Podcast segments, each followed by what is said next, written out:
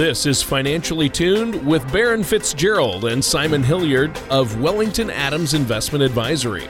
When a part of your financial strategy is out of tune, your long term goals, your retirement savings, and your legacy can all suffer. With many years of experience in the financial industry, Baron Fitzgerald and Simon Hilliard provide their clients and prospects with the information they need regarding Social Security, retirement income planning, wealth management, and much more. Listen in as we address your financial concerns and provide helpful solutions to put you on the path to achieving your retirement goals. Your money and your plans in perfect harmony. And now, here is Baron Fitzgerald and Simon Hilliard to help you find out how to be financially tuned. Hello, listeners, and welcome back to another episode of Financially Tuned with myself, Simon Hilliard from Wellington Adams. Today, we're going to be discussing an interesting topic of uh, what you should know when it comes to investing. Kind of a little bit of everything, you know, touch on a few things that people should be aware of, aren't aware of, overlook, don't think through thoroughly, things like that. But before we get into that, I want to welcome our co-host, Mr. Tony Shore. How you doing today, Tony? Hey, that's me. I'm That's doing you. good, Simon. I'm, I'm having as much fun as I can on a financial radio show right now with you. Well said. right? I mean, aren't you excited about our show today? Yeah, yeah, I am. We're missing Baron, of course, but I think we'll make do for a day without him. Oh, we'll, we'll be fine. Yeah, We'll be fine. Yeah, we'll Baron needs a Baron needs a break. So, uh, and last last week you had a break, so here we are. That's Yeah. right. Yeah, I've been doing great. I had a busy week. I did some traveling and also spent some time with some family. Starting to get into it, you know. How about you? What have you been doing? That sounds nice. I uh yeah, just keeping busy here. We uh are doing a bunch of year-end wrap-up stuff as we wind the year down. So, been just kind of keeping busy making sure everybody's got things done that they need for the end of the year, both for the clients and for ourselves and the business as well. Just make sure we've hit all our deadlines, nothing got overlooked. So, always a busy time. Then you mix that in with the holidays and people's random schedules and last-minute remembrances. It's fun. Yeah. Yeah. Yeah, it gets busy. It gets crazy busy this time of year, at least for me and my family. How about you? Yeah, it does. Depends on the year. Um, I'm the oldest of five, and three of my siblings live out of state. Three of them are married. My parents live here, and one of my brothers and his wives. But my grandparents moved here not too many years ago, kind of downsized, moved out our direction.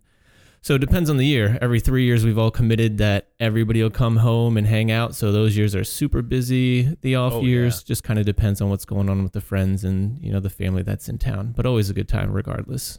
Oh yeah, for sure. I love this time of year.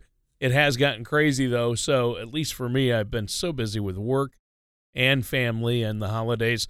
Uh, now, what are we talking about on the show today? What's our topic? Well, Tony, you know, I thought it would just be kind of fun and interesting to cover a bunch of the topics that have been coming up in some of the recent conversations with clients, articles we've been reading, things that are in the media, as far as things that you should know about investing. It's kind of a wide range of stuff, not necessarily that it all goes together, but should be fun. Well, well, obviously, it's going to be helpful to understand some of these things.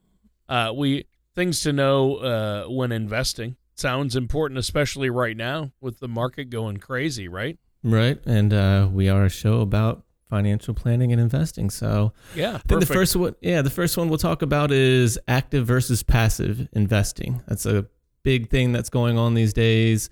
Uh, we've heard it, and the trends shifted for the last several years. Active investing versus passive investing. Passive investing is kind of what was made famous from Vanguard years ago when they came on the scene, and they said basically a lot of your tr- traditional mutual fund managers or the individual that you're sitting down investing with you know they're buying and selling mutual funds and picking different blends and trying to time the market and things like that. And the vast majority of them the percentage was extremely high fail to really outperform the standard benchmark. So if you mean you know benchmark being just the broad s&p 500 overall stock market or the broad bond market you know these mutual fund managers or the individuals that you were sitting down with that were picking the stocks and the blends of these funds weren't doing any better than the overall market so vanguard came along and said why pay them to do that? The fees that you're paying them are coming out of your total returns, and your total returns aren't doing as well as they should. You know, if you're a 50 50 stock and bond investor, you're a guy who's picking his stocks and bonds and mutual funds and bond funds. he's actually lagging in performance. And then you're missing out on the performance and you're missing out on the fees. So that came along. And then BlackRock is a big uh, passive index fund uh, manager. They came out. iShares, there's a number of them out there that are really huge uh, in that field. And basically, all they do is make funds that mimic a particular index or a particular sector at a very low cost for the fund expense ratio, and you get that same kind of uh, exposure. So that's the passive side of things. You're getting kind of the general market exposure that you want on a very low cost, in essence. Sure. I mean, so what's the active side of things? The active side, that's the real sexy, exciting, fun part of things. That's the ones okay. that you hear where these guys are out there buying and selling and getting you out before the market goes down and getting you back in at the bottom as it comes up and you're not losing on the bad times and you're making money on the good times and everything's perfect and hunky dory. Hmm. However, the obvious point is that not everybody does that well and does it consistently consistently otherwise we'd all end up over with those guys, right? Right. So so the you know what they're saying in a lot of the studies are saying is that on the individual side you know if you come to me as an investor and i'm good i've been doing this for a long time i like it i'm kind of a nerd when it comes to some of these things that all aside despite all that information and knowledge and things that we have we still don't have enough to kind of beat the market consistently over time it's really only the big institutional guys um, some of those high net worth money managers out there that are managing money for a specific goal, the portfolio managers, uh, the groups like Gradient that we have, some of those factors out there where they've got a team of investors. You know, in some cases, they've got endless amounts of tools and research, and they, you know, they've got tons of guys with tons of experience that have seen all the cycles. You know, those are the ones that are able to make better decisions from time to time, shift where the portfolio's tilts are, add value, and in those cases, they are. But what happens is you know, when they don't do it consistently every time, or when the market's on a bull run and everybody's making money regardless, you know, they kind of fall out of favor. And it's only when things are bad that they are kind of excited and interesting. So the active ones are the guys that are making the more active management decisions. And if they're the big institutional groups, the big money managers, they may be able to add some value. But on the individual side, if it's us as individual investors, studies show that you know they're not doing it consistently over time or the individuals out there doing it themselves are making poor decisions or untimely decisions or swayed by fear things like that so that's sure. kind of the active side of it sure what about fees you mentioned fees we have to watch out for that when investing right well sure and the uh, before we jump into that i'll point out that you know when it comes to the active versus passive some of the trends and what they've been over time um, the fees kind of play into the Vanguard side of it, the passive side. What they're saying is pay less in fees, get the same exposure. You know, active side, obviously, if you have somebody that's being more active, you're going to pay them more. But the reality is, you know, it kind of, you know, the market's cyclical. It kind of goes in trends. Um, 50% of the time or so, the market is in a bull market or a positive year where the market's moving up and positive. 30% of the time the market's kind of moving up or down sideways years like we had in 2015 where the market went up the first half and steadily down the second half and we ended up relatively flat um, 2011 which was up and down and up and down and up and down and we ended up 2% for the year so flat then and then 20% of the time the market's in kind of a downward spiral where we have those big correction years um, big negative pullbacks things like that. So that was kind of the feedback that we got from one of the investment research firms flexible plan investing.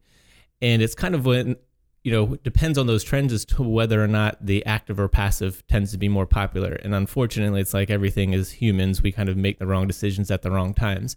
You know the active fund managers have seen outflows of cash over the last few years and the passive funds have seen big inflows because the active guys aren't beating the market. When the market's up 20% that's pretty difficult to do when everything is running straight up.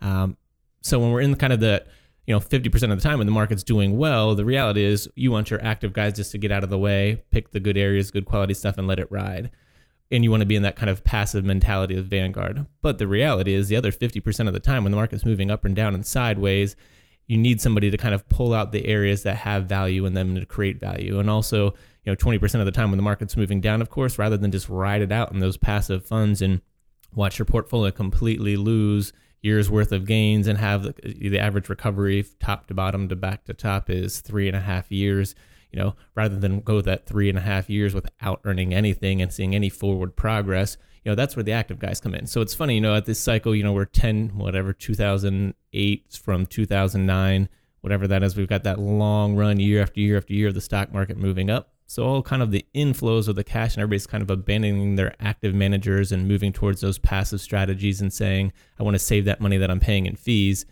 moving towards that passive side. And the reality is probably at this particular time is a better time to see the opposite movements because sooner than later we're going to have some of these market corrections that we're seeing right now, some of that volatility added in there.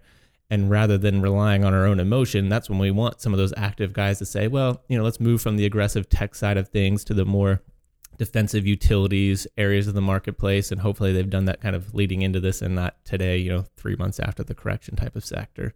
And even more so if we have one of those corrections of significance you know we're well past due for that. Maybe we'll get into that later but you know a 20% decline or greater that's really where you don't want to have to ride that out. But you know we as individuals some of those lesser uh, quality active managers you know they're not able to kind of determine the right time so that's when we want those quality guys to come in and say well you know, 2008, the market went down 18 months in a row. Did we want to sit there in a Vanguard index fund and ride that out? Probably not, right? That's the time frame that somebody with a lot of experience and resources can kind of make that transition. And that's that's kind of the mentality that you want to have is, you know, not chase the herd and chase the fat, you know, chase the cycles at the end of the cycle, you know, make more knowledgeable decisions and say, maybe now's the time to move towards the active guys and away from the passive. And after the major correction comes through, you know, that's the time to move more towards the passive strategies and less active and kind of ride the market back up.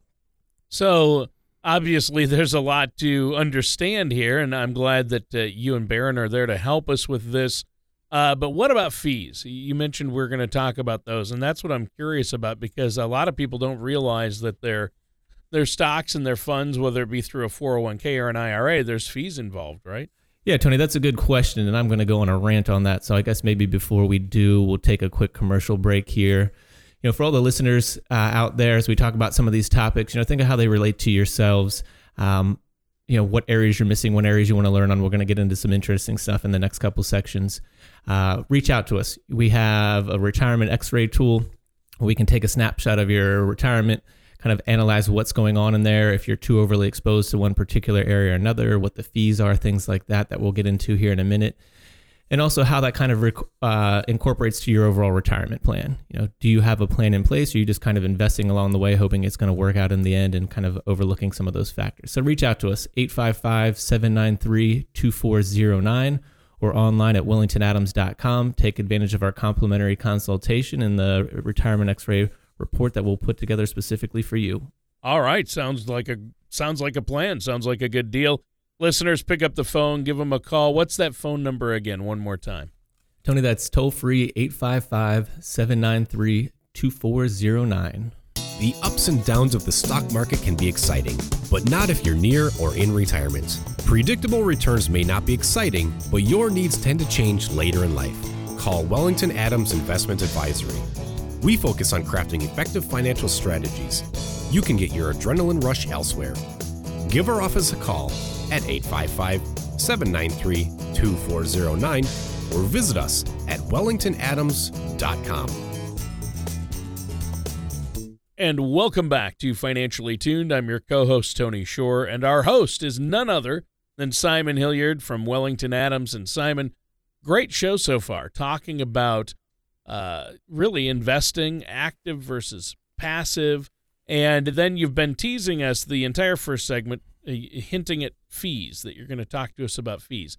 Well, what do we need to know about fees? Do all of my accounts, my 401ks, my IRAs, are there fees involved? Sure, sure, there always are the funny part is oftentimes we don't see them, so we're not aware of them. Sure. I had somebody recently tell me, well, I don't pay any fees in my 401k. And I thought, well, you know, there's some truth to that in reality, but there's not really because no matter what, if you're investing in the stock market or you have some type of fund, obviously they're not doing it for free, is the clear point. So, you know, we want to kind of get a better understanding or at least be aware of the facts of what's going on out there when you're comparing them because you kind of have two different scenarios. You know, you might have a commissionable scenario in mutual funds where you have expenses buried inside your 401k funds or your own individual accounts, or you might be paying an advisor and paying a flat fee and you know exactly what that fee is. And that might range from a half a percent to 2%. And you know exactly what it is and what dollars are being contributed and you see that blatantly on your statement. So you have a little bit more understanding there than maybe the other people do. And oftentimes, you know, regardless of which side you're on, you know, if everybody's being competitive, it all kinds of end up being the same in reality, despite all the stuff that I'm going to go into here, um, because that's markets. You know, markets are efficient, competition, things like that. Unless you fall into one of those kind of negative categories where it's kind of one extreme to another, you know, it's going to be kind of normalized whether or not you see it or it's buried or it's transparent in the relationships out there. But when I was uh, pulling up some information for this, I I saw an article. It's a little bit older article. It's from uh, U- U.S. News and World Report, so a good source. They had an article titled "The Mutual Fund Fees We Don't Talk About," and I'm just going to read a brief excerpt because I worded it well, and there was no point in trying to reword it. The first opening was mutual fund fees are often disclosed, but not fully appreciated by many investors. The ultimate cost of owning a mutual fund is far greater than what meets the eye. This is primarily d- due to two reasons. First, only about a third of the total cost is reported by the expense ratio. That's the, well, I'll keep reading and I'll say that later. Often hidden fees can more than triple this explicit expense. Another factor often missed is the power of compounding fees and even small changes in expenses can be material over time. So that first part, you know, where it says the expense ratio, that's the one that everybody's aware of. That's the one sure. that you can look up and see, and that one's kind of obvious. But their point is, you know, only about a third of the costs are related in that, and then the other fees are often hidden or compounded by other factors. So that's kind of the first key part. Um, Morningstar back in 2013 had reported that the average mutual fund expense was 1.25 percent. Now they're saying the average fund expense is somewhere between a half a percent and 0.75%. And that's kind of widely across a number of different areas, not just Morningstar that I kind of gathered and kind of compared. So there's a big range, obviously, whether you're on the passive side or the active side of some of the mutual funds, which makes sense again. You know, if somebody's involved, making more decisions, making more movement, the cost of that's going to go up. The interesting part, though, kind of the kicker of the whole thing, and what they were kind of alluding to in that earlier section of that article, which I kind of broke down, is that there's a lot of hidden costs in there that people don't realize. So, all the time when I hear somebody saying, oh, well, my fees are only this, or I can't believe that you want us to pay 1% advisory fee, or you want, you know, our old guy was charging us 2%, and that just seems exorbitant. You know, it's all kind of relative and all kind of broken down in some of these things. Um, a couple of things that they pointed out that were really interested in. They were saying, you know, on a on an average equity stock uh, fund, that's for a non-retirement account, the real hidden cost might be as much as four percent or greater. So some of the things that they pulled out that were interesting that I didn't, you know, even think of over time as I see some of these things. One was things like the amount of cash that they have to keep on hand for a mutual fund for the buying and selling what you call liquidity needs people that are trading it buying it using it for their funds so they estimate that that could bring it down as much as 0.83% so a little bit shy of 1% transaction costs that buying and selling whether it's people buying and selling the fund and them needing to free up the inter holdings or whether it's people needing to make a trade because they bought or sold a different stock within the fund you know, that total cost might be as much as 1.44%. A quarter of a percent is just commissions to brokers, which you don't even think about because, you know, if a mutual fund is that big, they don't realize that maybe they're still paying those brokerage fees that we, you know, only think we'd end up paying for. There's more complex right. ones like the bid ask spread, which is complex and we're not going to get into it, but that's kind of basically the negotiating of who's buying and who's selling and the price there and the brokers, the people making the trades, executing them, take a little bit of a skim in between and that's just shy of a quarter percent. They also noted, interesting enough, if it's huge funds, some of the big index funds, and there's big f- movements like there has been the last several days where the market's moving quite significantly, you know, when they start executing that trade till the time that they end executing that trade because they don't buy it all at the same or sell it all at the exact same cost it kind of has to move in layers that that could be nearly 1% difference across the board in the kind of cost and the impact that it has to the fund and then of course if it's a taxable account the taxes, which they estimate being on average, which obviously well, it's interesting. Uh, obvious, obviously, there are a lot of different fees involved here, and a lot to understand. Um, yeah. There's commissions, there's fees with different things, and so retirement and planning for it, especially when it comes to our finances and our investments, uh, can get kind of crazy. Um, you know, and you work with a lot of clients and try to minimize those fees uh, but uh, they vary, and uh, there's a wide range and variety of fees out there, right? Yeah, yeah, there really is. You know, the bottom line, you know, kind of throw some of those little details in there to make people realize that maybe they don't realize it. But the bottom line is all those little things aren't important. You know, the fact is is that there are costs, there are hidden costs. It's difficult for people to find those. At the end, you know, it's kind of one of those things that it's all relative because they range widely and so many of them are buried or hidden and so many people are unaware of them. But you know what you want to really want to kind of get into is you know what's the value that you're getting for the fees that you're paying. You know if you're working with a broker and they charge a transaction cost to buy or sell, you know are they adding any value? Are they giving you feedback on the stuff that they're buying or selling? You know if it's a fund that you're paying for, if it's a passive fund and all you want is broad exposure, then do it cheaply. But if you want somebody in there doing some stuff for you because you don't know that much, then obviously the cost is going to go up. And if you're working with an advisor, you know, those fees are going to range a half a percent to 2% of the fees that they're managing in. What are you getting at the end of the day for what you're paying? You know, if you're paying somebody a half a percent versus 2%, you know, obviously we will say we want a half a percent. But if the people that you're paying 2% to are adding a significant amount of value and getting you farther ahead at the end of the day than the person that you're paying a half a percent, you know, who cares what you're paying if at the end of the day you're after kind of cost return is greater or the value they're adding is so significantly greater that they're making up for that. And that, you know, I think that's kind of what the big picture is is, you know, what are you getting in relative to what are you paying for? What's the value that's being added there?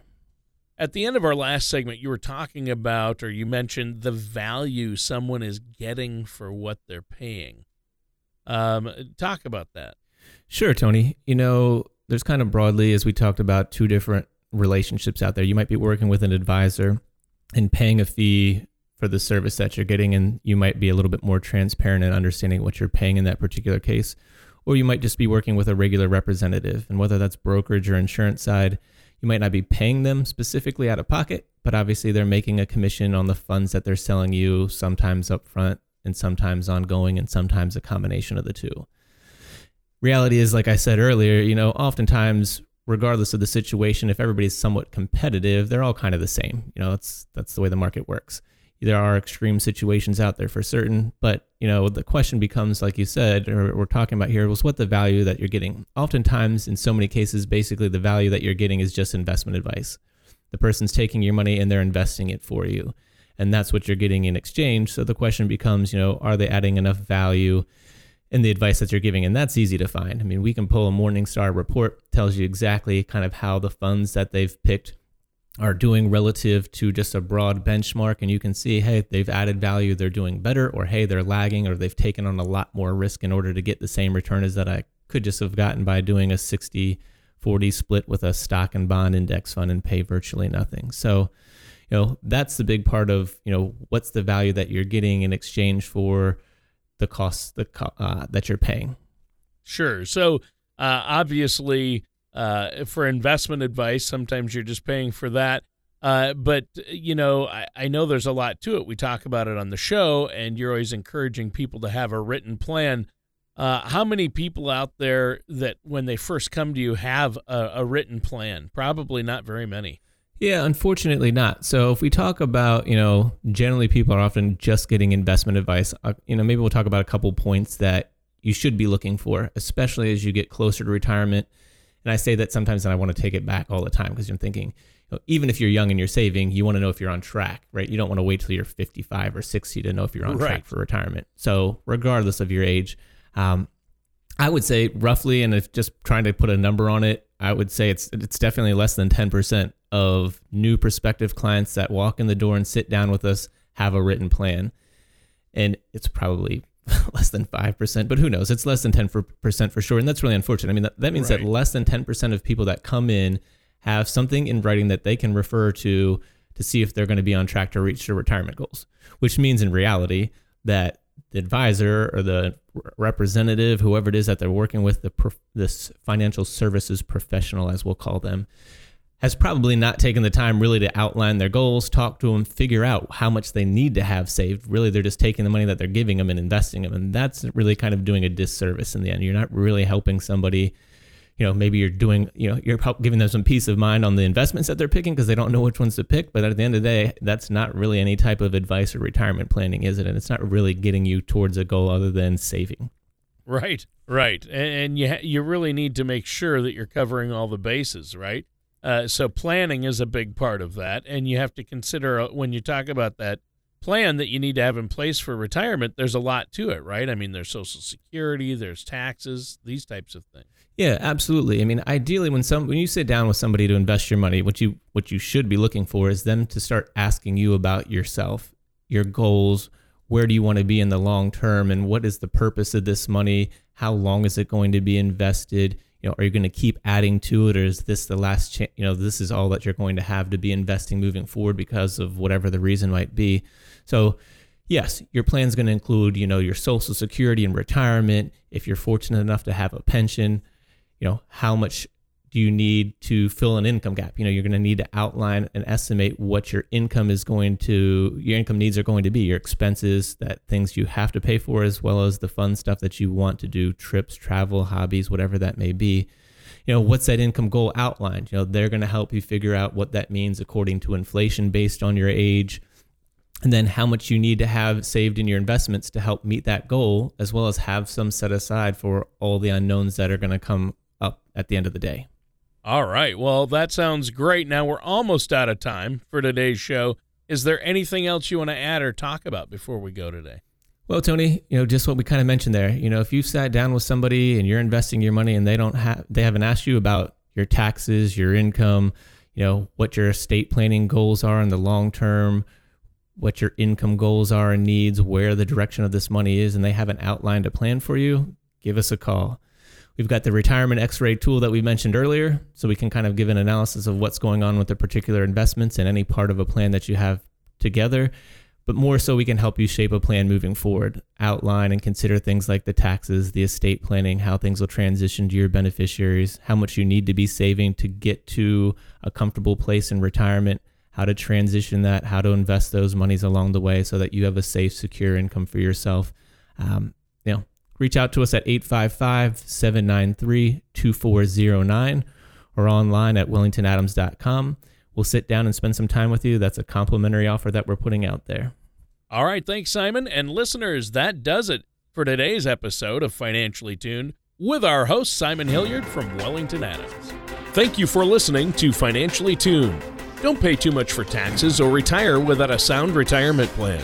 For more information, please contact Baron Fitzgerald or Simon Hilliard at Wellington Adams Investment Advisory.